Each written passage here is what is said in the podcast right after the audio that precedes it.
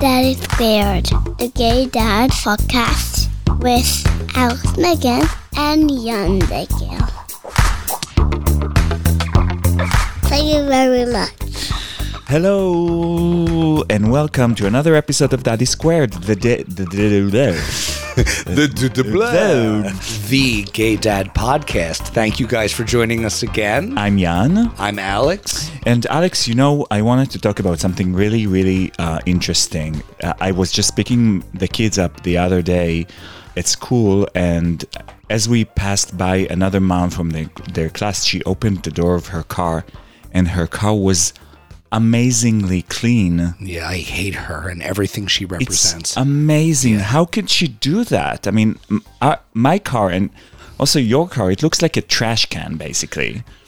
Can I actually if just my car was a restaurant, it would have been graded a C. at best, yeah, or shut down? Oh my God. No, it's actually remarkable what's going on in the back seat of my car right now. There are new forms of life being created back there. Amazing, it's yeah. really bad. Yeah, it's really bad. Things are growing there. Yeah. And I don't know if you guys are following us on Instagram, but uh, a few weeks ago, the kids just uh, came back with. Uh, with two bottles of glue as a present for Father's Day, like for it was Mom's Day, but in our school it's like Family Day. Yeah.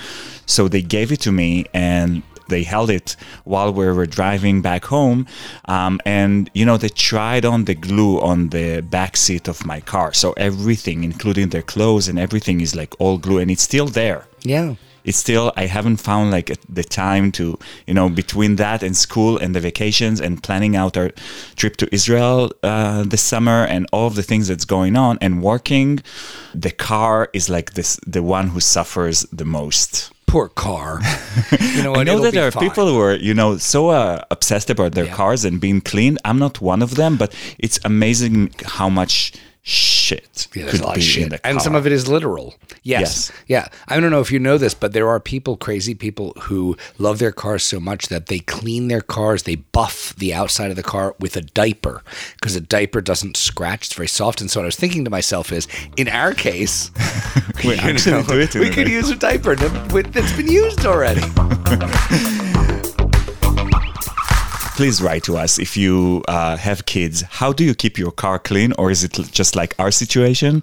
But really, any recommendation will be amazing to us because we are we want to keep our, uh, or at least we want to teach our kids to, you know, It's when you drive. that. Yeah, is it's too late for that. I have to tell you, late for that? no, no, no. But but seriously, for a minute, I do think that one of the areas that we have done a very bad job of so far in raising our children is One of the many. one of the many, but this is I'm just picking on this one. Um, is we're not doing a really good job of a demonstrating what it is to clean up and to maintain cleanliness, and b demonstrating their need to be involved. They're already three and a half years old, and we're we're they're still we're still letting them get away with us doing all of the cleaning.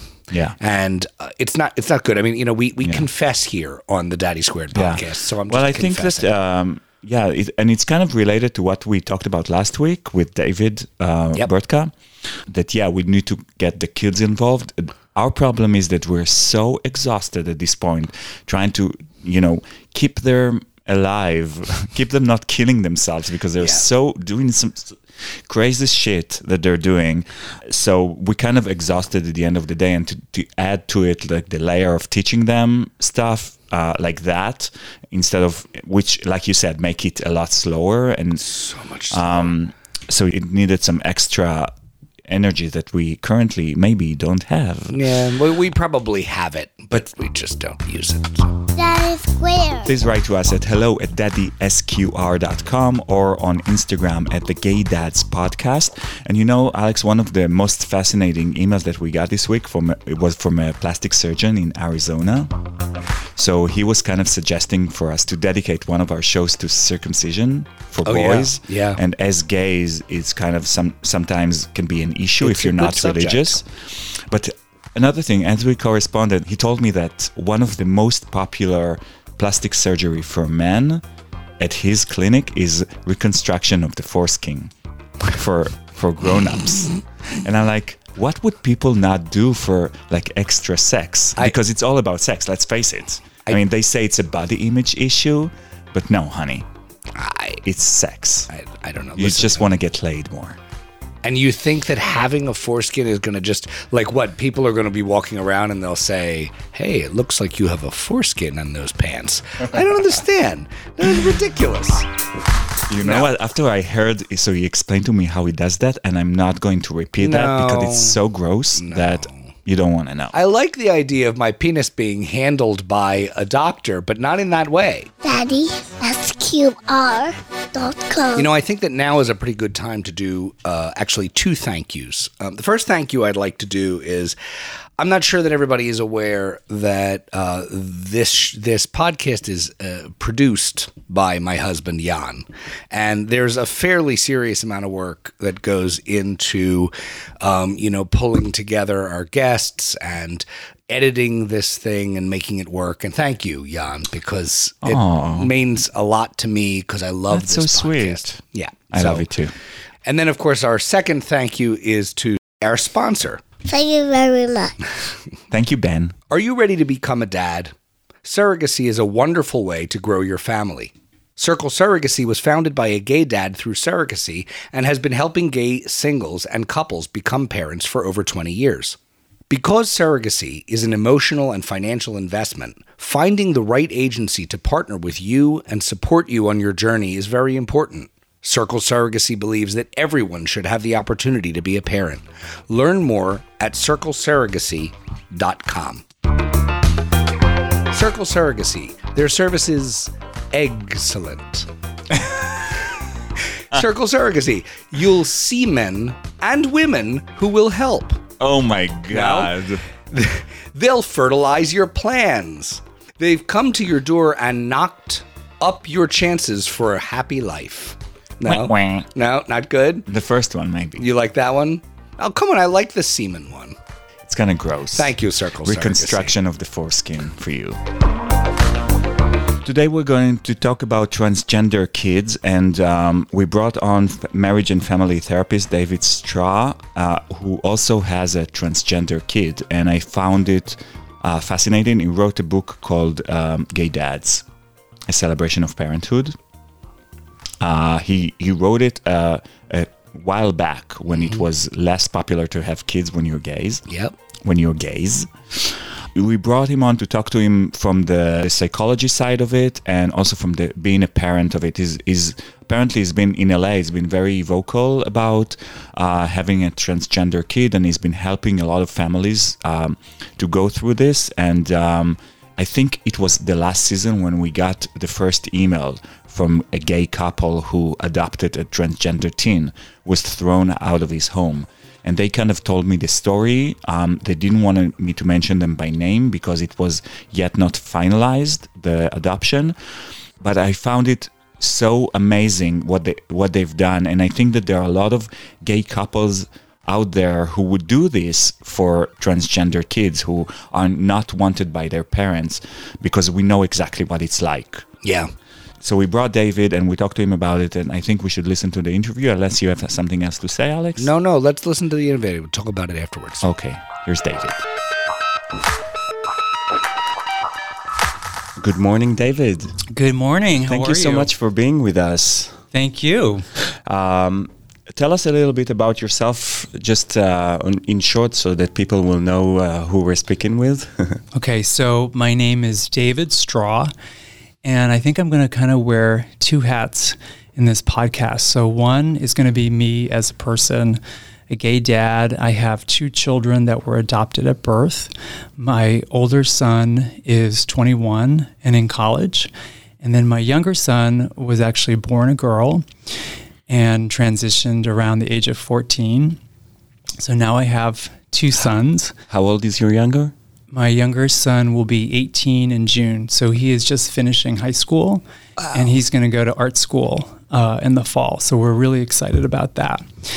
And so that's kind of my personal hat. My professional hat is that I'm a psychotherapist in Los Angeles.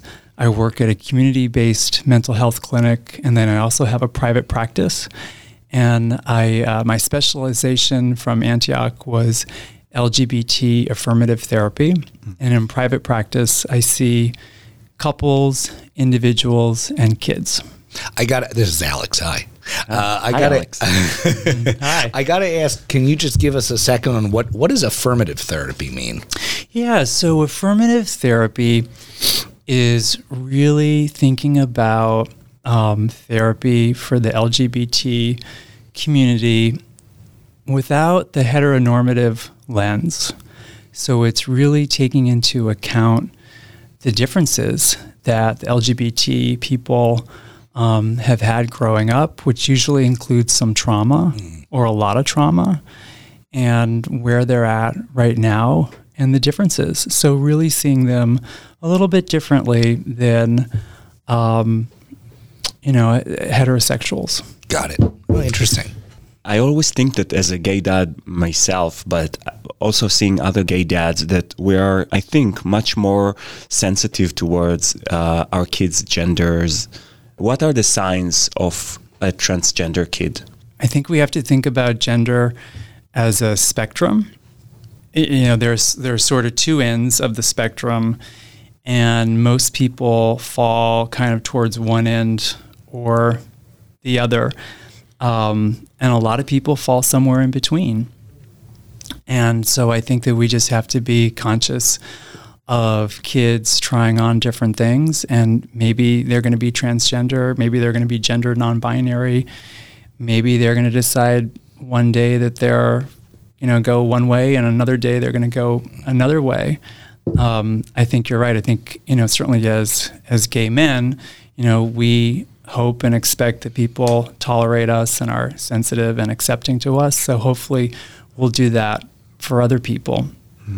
Um, I think it's really important to listen to our kids. And if they're saying something very clearly, to really listen to that. You know, it's sort of a myth that trans people or trans kids, you know, come out and say, I'm this is this is the way I am at age 2 Um, there are there are normally a few things um, that happen or that show up and sometimes it means that they're going to be trans, and sometimes it doesn't. And sometimes it means that they're going to be somewhere in the middle. So I think it's really about educating ourselves, about being sensitive, about creating a household that's trans friendly, um, talking about things, really getting in front of the issues, talking about different, uh, you know, the the gender spectrum and, and all the different all the differences and how it is a spectrum. And you don't have to be one way or the other. You can be something somewhere in between or you can lean towards you know being a boy or lean towards being a girl. And then another day you can decide to do something different. Uh, But it's a process for the parent as well. For example, our son, one of them, tried on a dress the other day and asked him to call him a princess. yeah He's three. That doesn't mean that it's transgender, obviously. no it doesn't i mean i think So it's al- it's always a process. So what was the process like for you guys? Um, and it, so again, and the process is different for everyone. And I think it's kind of a myth that at age two, you know, they decide they're the opposite gender than they were born into. Um, so the process was for us that we're two dads and we have an older son. And there were a few things that sort of happened along the way. Um, I think when my younger son, when he was a girl, probably around five or six, he definitely wanted to wear boys' underwear, so briefs. So we went out to the Gap and bought boys' briefs, and we were absolutely fine with that. And we didn't really know what it meant, but we felt that it, was he was directing that, and that's something that he wanted to do. So so we did it. And at the time, to be perfectly honest, we thought, well, he's got two dads and an older brother, so he probably just wants to wear underwear like he sees, you know, other people in his family wearing. Um, there was another time, I think it was around Rosh Hashanah, and she needed uh, a new dress for Rosh Hashanah. And so I'm going to go back and forth between he and she, depending Yeah. on the age. Um, she absolutely refused to wear a dress. She wanted a suit. So we said, okay. Um, we went to J. Crew and bought a suit. And then we said, okay, but you have to have like a flower on the lapel. Which was in retrospect it was kind of silly on our part. Um, but that you know that was a compromise, and she was very happy, and she looked really chic, you know, kind of Annie Hall style, um, and and was really happy. There was also about two years, probably around nine, ten. Um, he only wanted to wear like board shorts and tank tops to school. Um, and I thought that was a little odd. My husband at the time was in fashion, uh, but we went with it.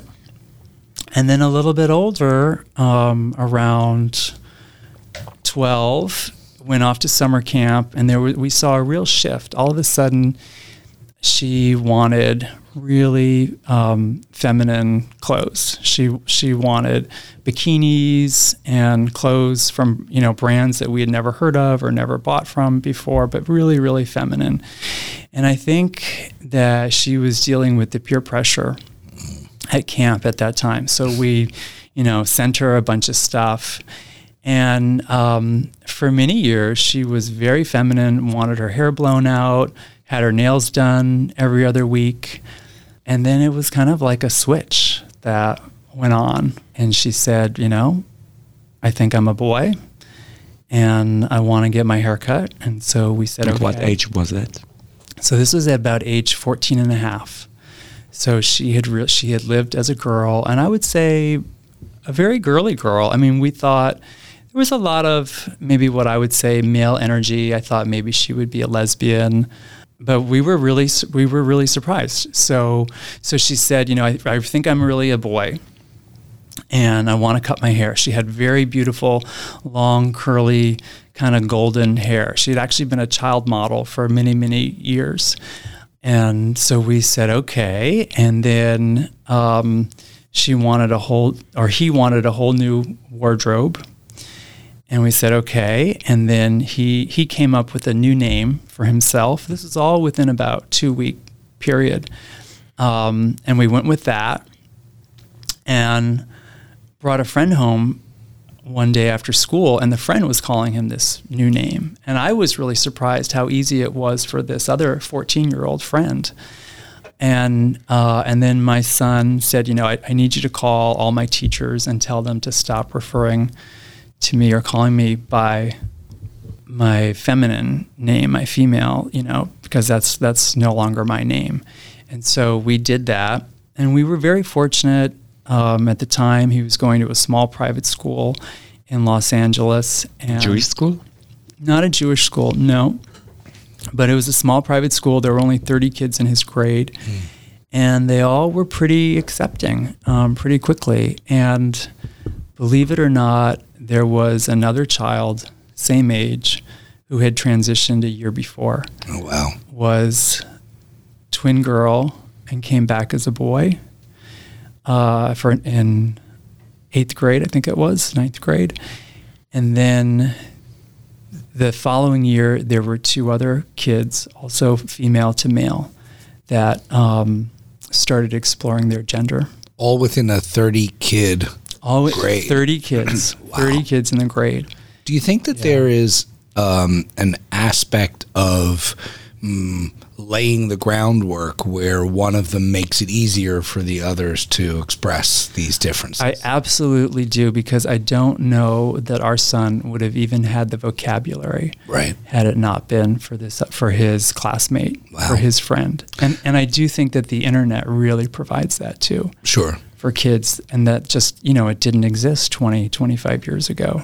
Did you personally find, and do you find in your practice, that parents get stuck because they don't know whether this change of expression on the part of their child is something that is part of an important expression that could represent a change, uh, gender change or what have you, or is something that um, the parent should engage in in a different way. Uh, you know, you talked about putting a flower on the jacket of Lapel. the of the lapel, right? Her lapel. So that was partly driven by some desire on your part to uh, have her fit within uh, the context of where she was and her gender. How do you figure out sort of where that's okay and where you're pushing? How do you know?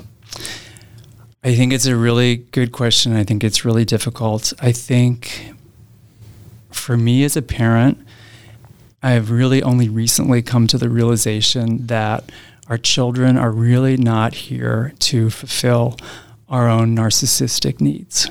And that's really hard. Right. I'll tell you.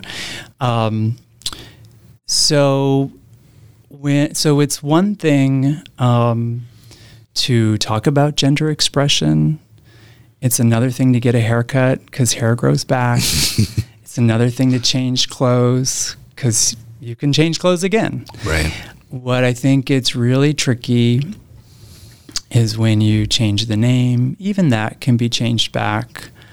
Um, but when you start doing medical things like taking testosterone and having surgery, which our son did, mm-hmm. and we um, paid for it and supported him and you know authorized it and all that. I think that's when it gets really tricky. And as a parent, I will tell you to be very, you know, very honestly, it was really difficult, and we really did some soul searching. As a clinician, I think it's really important um, to have those conversations. And if it's directed by the child, then you sort of have to go. You have to go with it. Um, so f- for us, you know, it was one thing. I, I, actually happened to be in school at the time, um, so it was really it was really difficult because I, I sort of knew what I thought was right intellectually, but as a parent, I was really concerned and I was really concerned about surgery that you you know you you get top surgery and that's it. You um, you start taking testosterone, your voice changes, your body changes, mm. hair you get a right. lot more hair, and that's those are those are pretty much permanent changes. So so we did some things that were kind of compromises beforehand. So so certainly we we got our son into therapy immediately, and there are wonderful therapists in Los Angeles. Um, so that was very helpful. We did something called hormone blockers. So he was 14, so he had already gone started to go through puberty. He already had breasts, and they were you know fairly good size. Um, so he started on hormone blockers, and that stopped um, him going through pure, uh, puberty and stopped any more, you know, of that growth, the breasts, the kind of the, the way the body would change as a female. That all was just kind of put on hold. Mm. If you stop the hormone blockers, then it goes back naturally. So that gave us kind of like a timeout for six months to really figure out what was going on. Um, if this if he felt that this is really what he wanted, you know, so we had a we had a good six month period. Um, the other thing that happened to me, and this is really more on a personal basis, is that a friend connected me with another friend in the neighborhood who had a child, a daughter, who had gone through a similar experience, who was about a year or two older than our son. And they we got together and she told me the story of how she really resisted her daughter's transition. And her daughter ended up um, trying to commit suicide and ended up at UCLA pediatric which, psych- which is not ward. infrequent, right? I mean, it's very common. It's over forty percent of oh, all trans kids, wow. and you know they had to change their lives. They had to change, you know, remove a lot of things in their house. The daughter was there for 10 days, then on antidepressants and all kinds of stuff. And I just thought, okay, I don't want that to happen to my kid. And that on a really a deep personal basis, that really motivated me to to go with everything and to really um, help him in this journey. And not and not wait. We had friends who said, "Well, don't you think you should wait until you know she's 18 and then she can make a decision and and no and and no. And i think that's absolutely wrong because we would have risked our child becoming extremely depressed.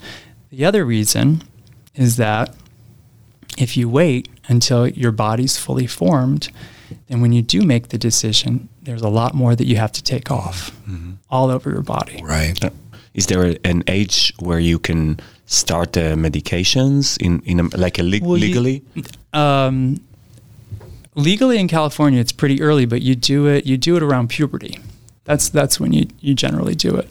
So you know that in Israel, for example, you can't take it before you're 16. So it's yeah, you like can definitely do it earlier in California. I'm not sure about other states. Okay. There's a wonderful children's hospital has uh, I think it's the Trans Youth Health Clinic, and it's the largest uh, in the country apparently at at Los Angeles Children's Hospital. Wow. I want to just go back Mm-hmm. uh, earlier, much earlier. Um, when I think about uh, the fears that I have Right. as a parent, uh, I am not going to pretend that I don't carry around some heteronormative stuff and We all do. yeah, we so- can't help it. So there's some of that, and there's some of the um, the narcissistic stuff that you were talking about, where I'm thinking about how it affects me. But there's also absolutely no doubt that um, I look at my child and my children, and um, every time they do something stupid standing on the edge of the sofa where I just know that we're going to be taking them to the hospital in 15 minutes, I'm I'm worried for them, right? I'm worried for their well-being and their lives. And I think that thus far you've done an amazing job of helping us uh, see the um, the riches that come back in this person by allowing them to, you know, find their find their gender in essence. right. But what happens when they're two or they're four and they want and they're a boy and they want to wear a dress to school? So put them in the dre- uh, let them wear the dress to school. What about the price that they may pay for wearing a dress at school at the age of 4? And what do you do about that?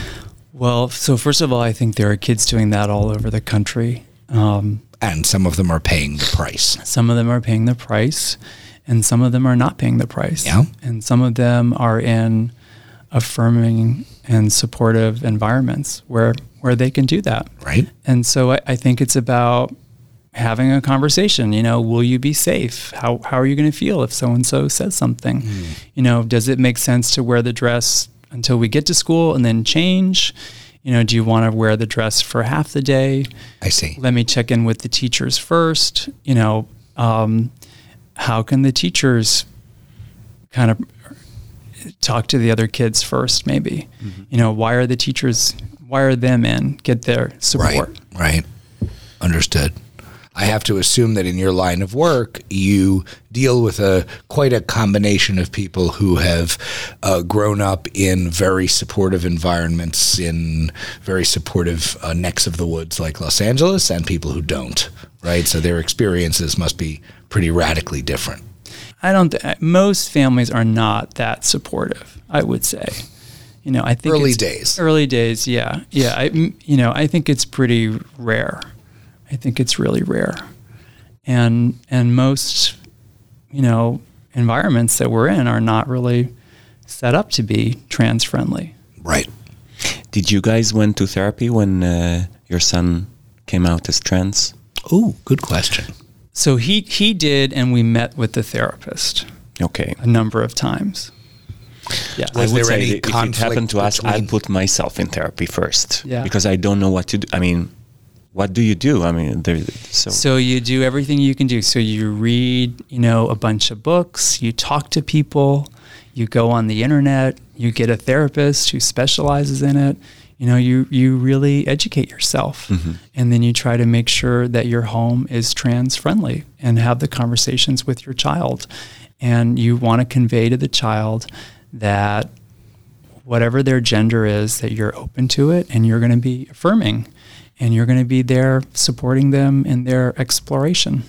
I do think that what he just mentioned about therapy, what's interesting to me about it is that even if both parents come at this with their heart utterly in the right place, uh, I find it personally so difficult to synchronize around uh, trans people. We have grown up in a culture where the, the pronoun is complicated. There, there are many different things to learn and consider, no matter how sensitive an individual you are.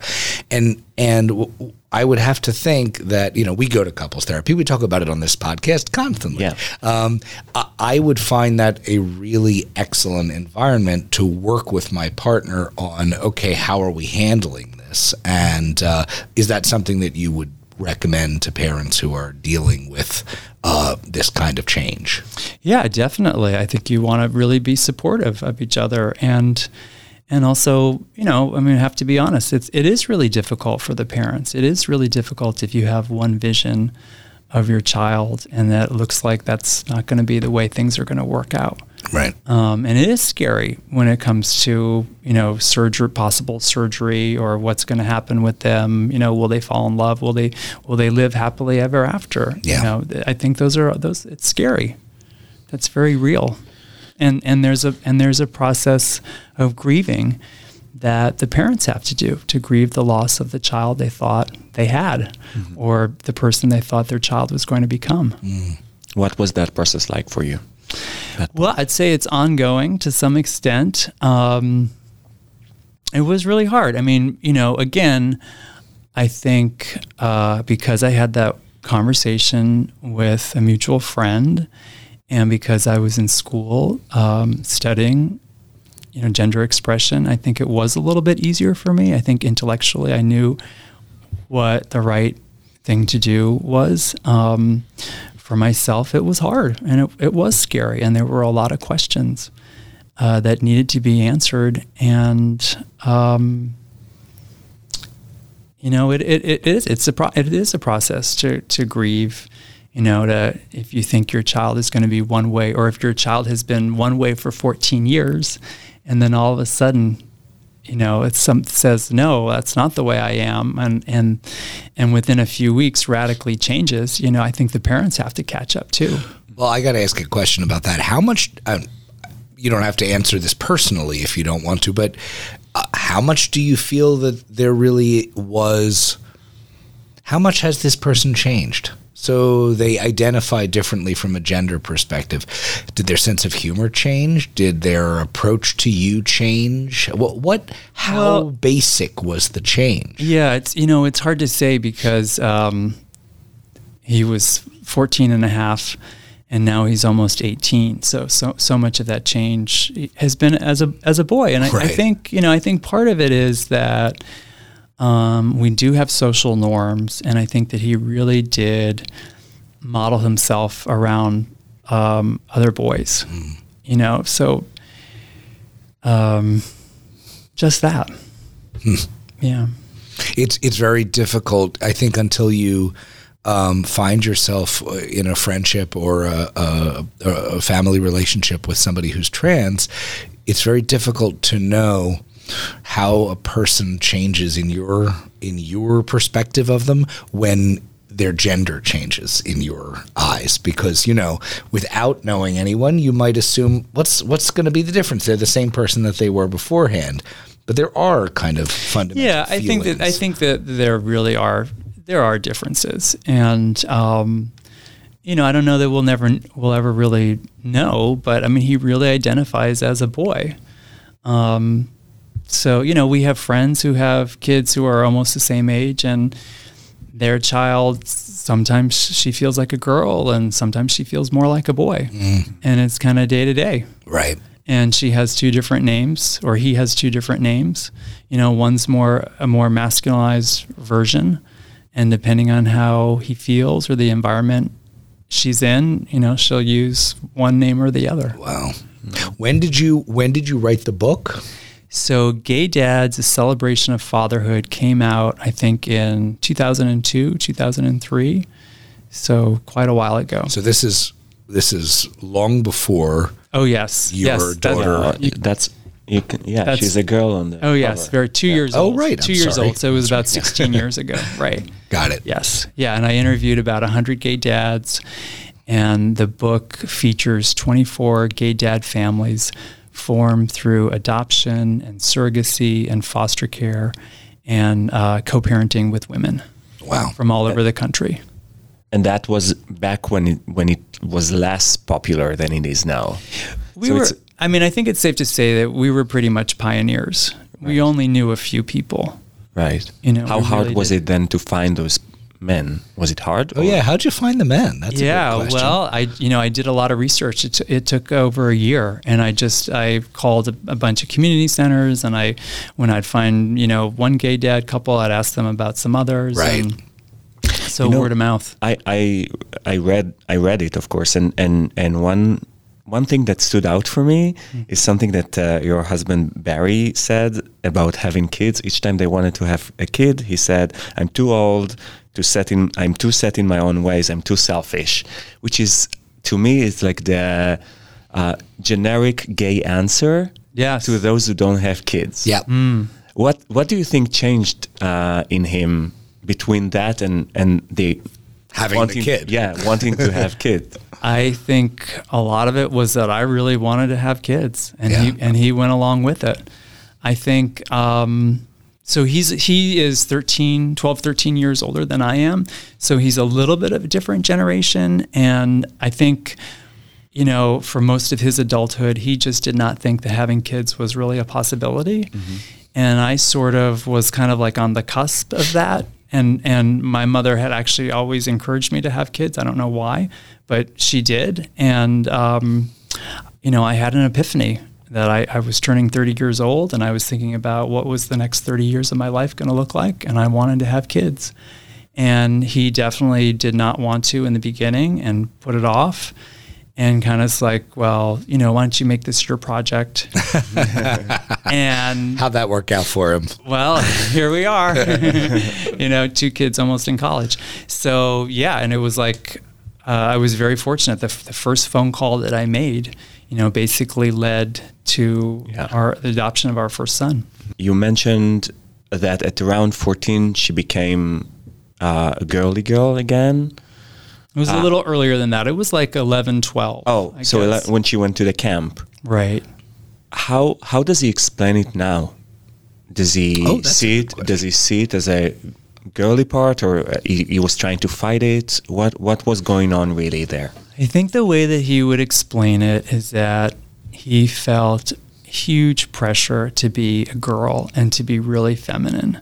And he was at sleepaway camp for seven weeks, which is what he wanted to do, which he did for, I don't know, seven or eight years, seven or eight summers. And so he was living in a bunk, you know, 24 hours a day with girls and female counselors. And I think that he felt that he really needed to be a girl and try it on. And I and he did. He did. And then I and I think at some point he realized this wasn't for him. Yeah. It wasn't him.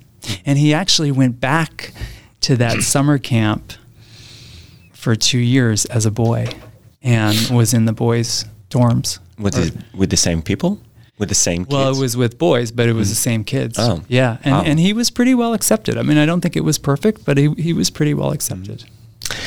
Um, I know that a lot of uh, trans people and and trans activists are really kind of get offended by certain terminology that it's not correct. Do you find yourself educate people about that constantly, or do you not care? You know, I really don't, and um, I guess I'm kind of lucky because my son, he he's he's trans and he really identifies uh, as male. So it's just he him. Right. Right. You know. Oh, so you're saying that if it was a little bit less binary, it would actually add a little bit more complexity. Right. And you know, he's younger. I don't know when he goes off to college, maybe there'll be more gradations for him, but right now he he's he is very male identified. Mm-hmm. Yeah. I think as long as we're not saying something that's pejorative, then it's okay. And I think also trans people are very forgiving. Mm-hmm. You know, and I've certainly many not recently, but for the first probably 2 years many times would make the mistake of calling my son by his birth name, which was Oh. the which was the girl's name. You know, and he didn't like it, but he never got really angry. I assume you also called him by his brother's name, and if you have a dog, Exactly, exactly, by the dog's name, too, That's right. Absolutely, absolutely. Yeah. Uh, and, you know, and I, I think people have the right to be called uh, or identified the way they want to be named and identified, and we have to just go along with it. You know, I think people have that right. Um, unfortunately, we hear a lot about uh, trans kids who are thrown out of their house. Yes. Um, and we have received over during season one, we've received two stories from uh, gay couples who adopted uh, transgender kids. Um, I think it's. I mean, their stories are amazing, and I'll ask them to share um, on our on our blog their stories. But um, I wanted to ask you if you know something about like if we want to help these kids who are thrown out of the house, what can we do or Well, so I think it depends on how much people want to do. But um, the LGBT Center in Los Angeles definitely has um, a teen program with a lot of trans kids, and they always need, I think they need volunteers, they need donations, they need financial donations, they need donations of clothes. A lot of homeless kids, you know, need clothes. So that's one place. Um, Children's Hospital, the Trans Youth Clinic, they can always use donations again, some volunteering, and then I think you know going to the city if people really want to be foster parents, then they'd, they'd go to the city and they'd have to go through a training What? I'm sorry. What is the city? of Los Angeles? Oh, the city of Los Angeles for uh, yeah, adoption. I yeah, see. Okay. yeah. exactly. Okay, I wanted to gather another topic here, um, which is uh, can I influence my kid's sexuality as a as a gay man? Uh, we get a lot of uh, homophobic, not a lot, but we got some homophobic uh, comments about our kids turning gay because we are. Right. Um, and I assume we're not the only ones, just because we have a podcast, so we see it more. Um, what what can you tell these people? Can I really influence them? You know, I don't think so. I really don't think so. I think the studies have shown that gay and lesbian parents are just as good as straight parents. and one of the differences is that we're a little more open. And so I think in that way, kids might feel that they um, can exp- can try different things on, you know, can experiment a little more than maybe kids who have straight parents can. Uh, but I don't think we can really influence sexual orientation. seems to me like much like what we were talking about before you know that openness that you're talking about means that if if a child has a tendency in that direction innately um, unfortunately there are plenty of kids who uh, never live out the lives that they would want to because their parents uh, create an environment where that seems like it would be impossible. If you are more Yeah. open, then it's uh, more likely that a child that has a tendency towards being gay will come out of the closet and do their thing. Yeah. Yeah. So in your in your clinic, uh, what do you what kind of patients do you have? Are they mostly about gender and sexuality? So, so I'm at a community-based um, clinic in Mid City. So it's all different kinds of people. But in my private practice, I see, I, s- I s- you know, I see straight and, and gay people and some trans people, but but more the um, I'd say about two thirds of my clients are from the LGBT community. How do you find a good therapist? Well, you can go to the LGBT Center of Los Angeles. And actually, if you live in West Hollywood, therapy is free there. But, but Should be. Sorry. Yeah, Sorry. yeah. We live in West Hollywood. so so for so if you're a West Hollywood resident, you can get free therapy at the LGBT Center. The LGBT Center offers sliding scale therapy. Um, they do it's a- it's a maximum of 16 weeks, so it's what's more like brief therapy. So that's one way. Another way is to go on Psychology Today and you can put in your zip code and then you can see the different therapists that come up and you can also put in um, you know like search words like lgbt or gay you know lesbian and then you'll and then therapists will come up who have some expertise Got it. Thank you so much. Wow, it's been fascinating. it's incredibly powerful to see that uh, there are parents who have managed to raise their children in a way that is as uh, accepting and warm as what you've done. And I know it hasn't been easy. I can tell looking at your face, but you know, and, and I'm sure that your both of your children will tell you how much you suck at one point or another of your life. Oh, absolutely. I'm sure they do it all the time. already. you know, I think there are a lot of parallels to um, growing up gay and having heterosexual parents, and so, so you know, for me, I really think about okay, what would I have liked my parents to have done? What would I have liked them to have said? How could they have been more gay affirmative? You know, what environments could they have put me in? What people, who could they have introduced me to? Um, you know, how could my childhood have been different? Right. And I grew up, you know, I came out okay in the end. And, um, but so, you know, so for me, it's like, okay, now it's my opportunity to give that to, you know, to my kids, to, to help them have the childhood maybe that I didn't have as a young gay person who didn't know and then did know that they were gay. You brought some books with you. Yes, uh, so I that have we didn't so- talk about. So I want to put the list on the on the website. But can you tell us just? uh, Yeah, briefly? I mean, so there are so there are tons of books on gender, um, gender expression, transgender. A really great book is Transgender Child, and it's called Transgender Child: A Handbook for Families and Professionals. And this is just like the basics, really specifics, all kinds of resources. It's does it stand the, the test of time? It definitely does. And now they have a relatively new book called Transgender Teen, which Mm-hmm. might even be better. So, so I would, um, I would encourage parents to start there. Okay. That's great. Thank Thank you very you so much. much for Thank coming. you. Thank you.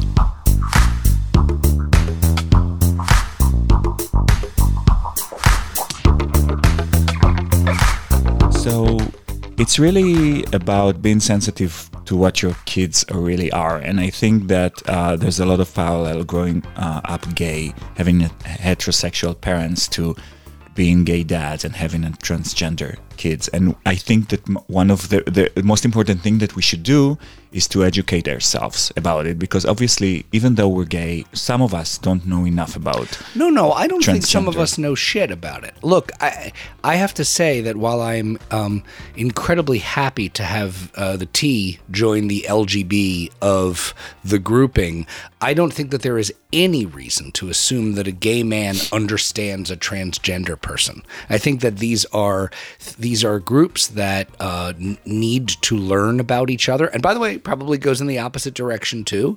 That you know, uh, and and and lesbians as well. We we make these assumptions that because we're all of the the the weird set you know of gender and and sexual orientation that somehow we understand each other i'm not sure we really do and so it's it's good for us to investigate and learn Yeah. yeah another thing that stood out for me is the um, is what he said about the question that we ask ourselves and it's so true growing up gay and if we see that our, our kids are different we ask the question that we want to be asked when we were kids so Right. like things like what would I have liked my parents to have done or said? How could my childhood be different Yep. than what it was? So all of these things were so sensitive about them because they created so much um, anxiety and Pain. and, and pain Yeah. that we don't want our kids to suffer. And I think it's really um, that is really why we're so sensitive to look at our kids and and see like the behavior and and if we can do something to help him or her or um, encouraging them to be who they are. you know, of course, I, I completely agree. And I, I find myself asking that question about our kids all the time. You know, how am I acting towards them that will be supportive? I think that uh, one of my takeaways from this interview and for the, the subject overall, um, or rather, one of the questions that comes up that I don't know how to answer, and we talked about it a little bit, is what is this balance between listening to your children and um, uh, uh, sort of going with the the stream of their direction as they grow up, and counterbalanced against your influence on them? Because um, and this may be know, moderately unpopular, but there is really that question of how much of what your child is and becomes is preset, and how much of it is uh, based on your influence, the influence of people around them, the environment around them, and it makes me um, nervous. When, Are you talking about being trans? Your kid being trans? I am, yes, actually, yes, I am. But I'm also talking about the way they, um, the, the way they embrace their transness. Um, in their lives, at what points of their lives they do what. So I'll give you an example, right? If if my child at the age of five tells me that she's a girl, right, born uh, uh, biologically a boy says, I'm a girl. It will mean something different to me if they say it to me when they are five than if they say it to me when they are 12. What should my response be when they're five versus what should my response be when they're 12? They're not the same. I think they mind. kind of uh, answered that. I think he did. I think and, he did. Yeah, and it has to be consistent, so it's not like one time thing. No. And for example, remember our, our neighbor who said, uh, "I'm a boy, I have a penis." Yes.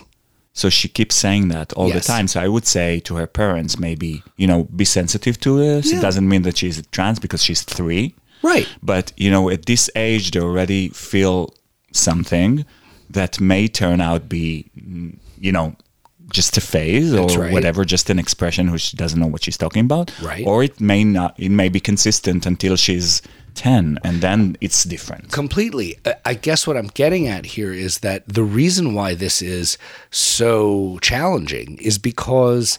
Uh, and there are other areas of of raising a child that are similar to this, even though they have nothing to do with um, gender or sexuality, that have to do with the way you um, embrace your child's uh, um, differences while at the same time, um, you know, uh, uh, uh, providing some of who you are and some of your influence that you think can help them in their lives.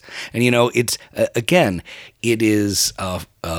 A little bit scary when you hear a parent now using that, talking about that second part, the influence that the parent has on the child, because it sounds conservative and Republican. It's not. What I'm talking about is the idea that I I need to ask myself, how am I guiding my child? How do I avoid pushing my child in such a way that I am making them unhealthy and uh, ta- uh, taking them away from that which they that they need and they want and is natural to them, but at the same time not stepping back and saying, "Yeah, go, I don't know, do it, how, whatever the however the hell you tumble up." And I don't know the answer to that balance. I think that he had some really uh, important pointers about that, but I don't think we should be embarrassed. I don't think any parent should be embarrassed about asking questions about how much should I be guiding and influencing my child versus how much should I be allowing them to find their own path. I, I'm not disagreeing with you. I'm just saying that you, you're uh, you're saying this as if it's a one-time thing that they say. No, I'm not. So even if there, I mean, if you see a consistency, it may be the, the thing. Sure. But you know, influence. I I totally agree. We can definitely, um, you know, influence our kids to like stuff just because we like stuff. Yep. Uh, especially when they're kids. I'm not talking about like men, yeah. but for example, Dana International. I've successfully made our kids love Dana International, and that's fine with me. Uh, it's fine with me too. I think Yeah. she's deserving of our of, of our children's love. I want to talk about one of my least favorite things this week, which is kamikaze children. Our children at the age of three and a half are basically scaring me shitless all day, every day. What they do is, and some of you are familiar with this if you're parents, I'm sure, especially from what I hear of boys, is they launch themselves like projectiles off of everything onto everything. Let's stand on a metal coffee table and jump as far as we can onto the couch. Let's sit on a rocking chair and rock back and forth as hard as we possibly can in the hope that the chair will flip over. And it's all so there I am standing there and I'm washing dishes or I'm I'm I'm around the house. And what I realize is that they're having fun and leaving me alone, so I should actually be having a nice time feeling relaxed. I don't feel relaxed. My blood pressure is through the roof because basically it's about the terror of imminent injury. It's like at any moment you're just waiting for when one of them is going to smash into something and then it's off to Cedar Sinai Medical Center or whatever.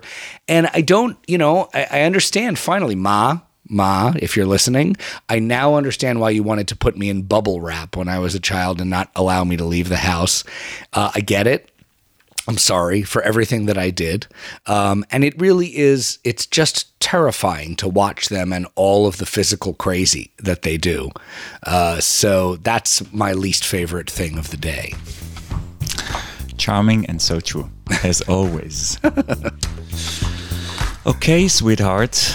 Um, What is with all the. I'm being nice to you. oh, wow. yeah. I'll play it back We had for couples myself. therapy yesterday. That's true, we did. Last night. It was good. It was good stuff. Yeah. All right. Thank you guys very much. Thank we you, hope and that we- you'll write to us. Yes, definitely. It's hello at daddysqr.com. If you have an email by any chance, so just email us. If not, you can do the Instagram thing, which is the Gay Dads Podcast.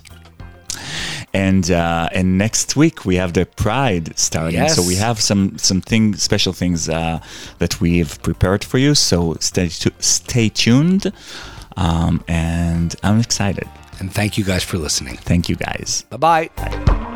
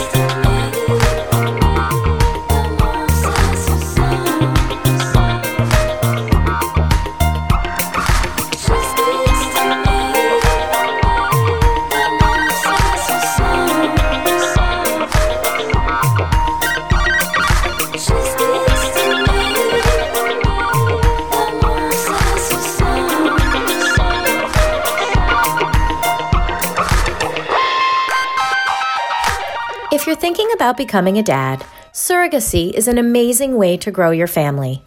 Circle Surrogacy has successfully made the dream of parenthood a reality for gay singles and couples from across the U.S. and around the world for over 20 years. The surrogacy process and surrogacy costs can be complex. Circle's experienced staff will partner with you on your path to parenthood. Circle Surrogacy was founded on the belief that everyone should have the opportunity to become a parent, and they've helped bring almost 2,000 babies into this world. Circle Surrogacy makes parenthood possible for gay dads. Learn more at circlesurrogacy.com.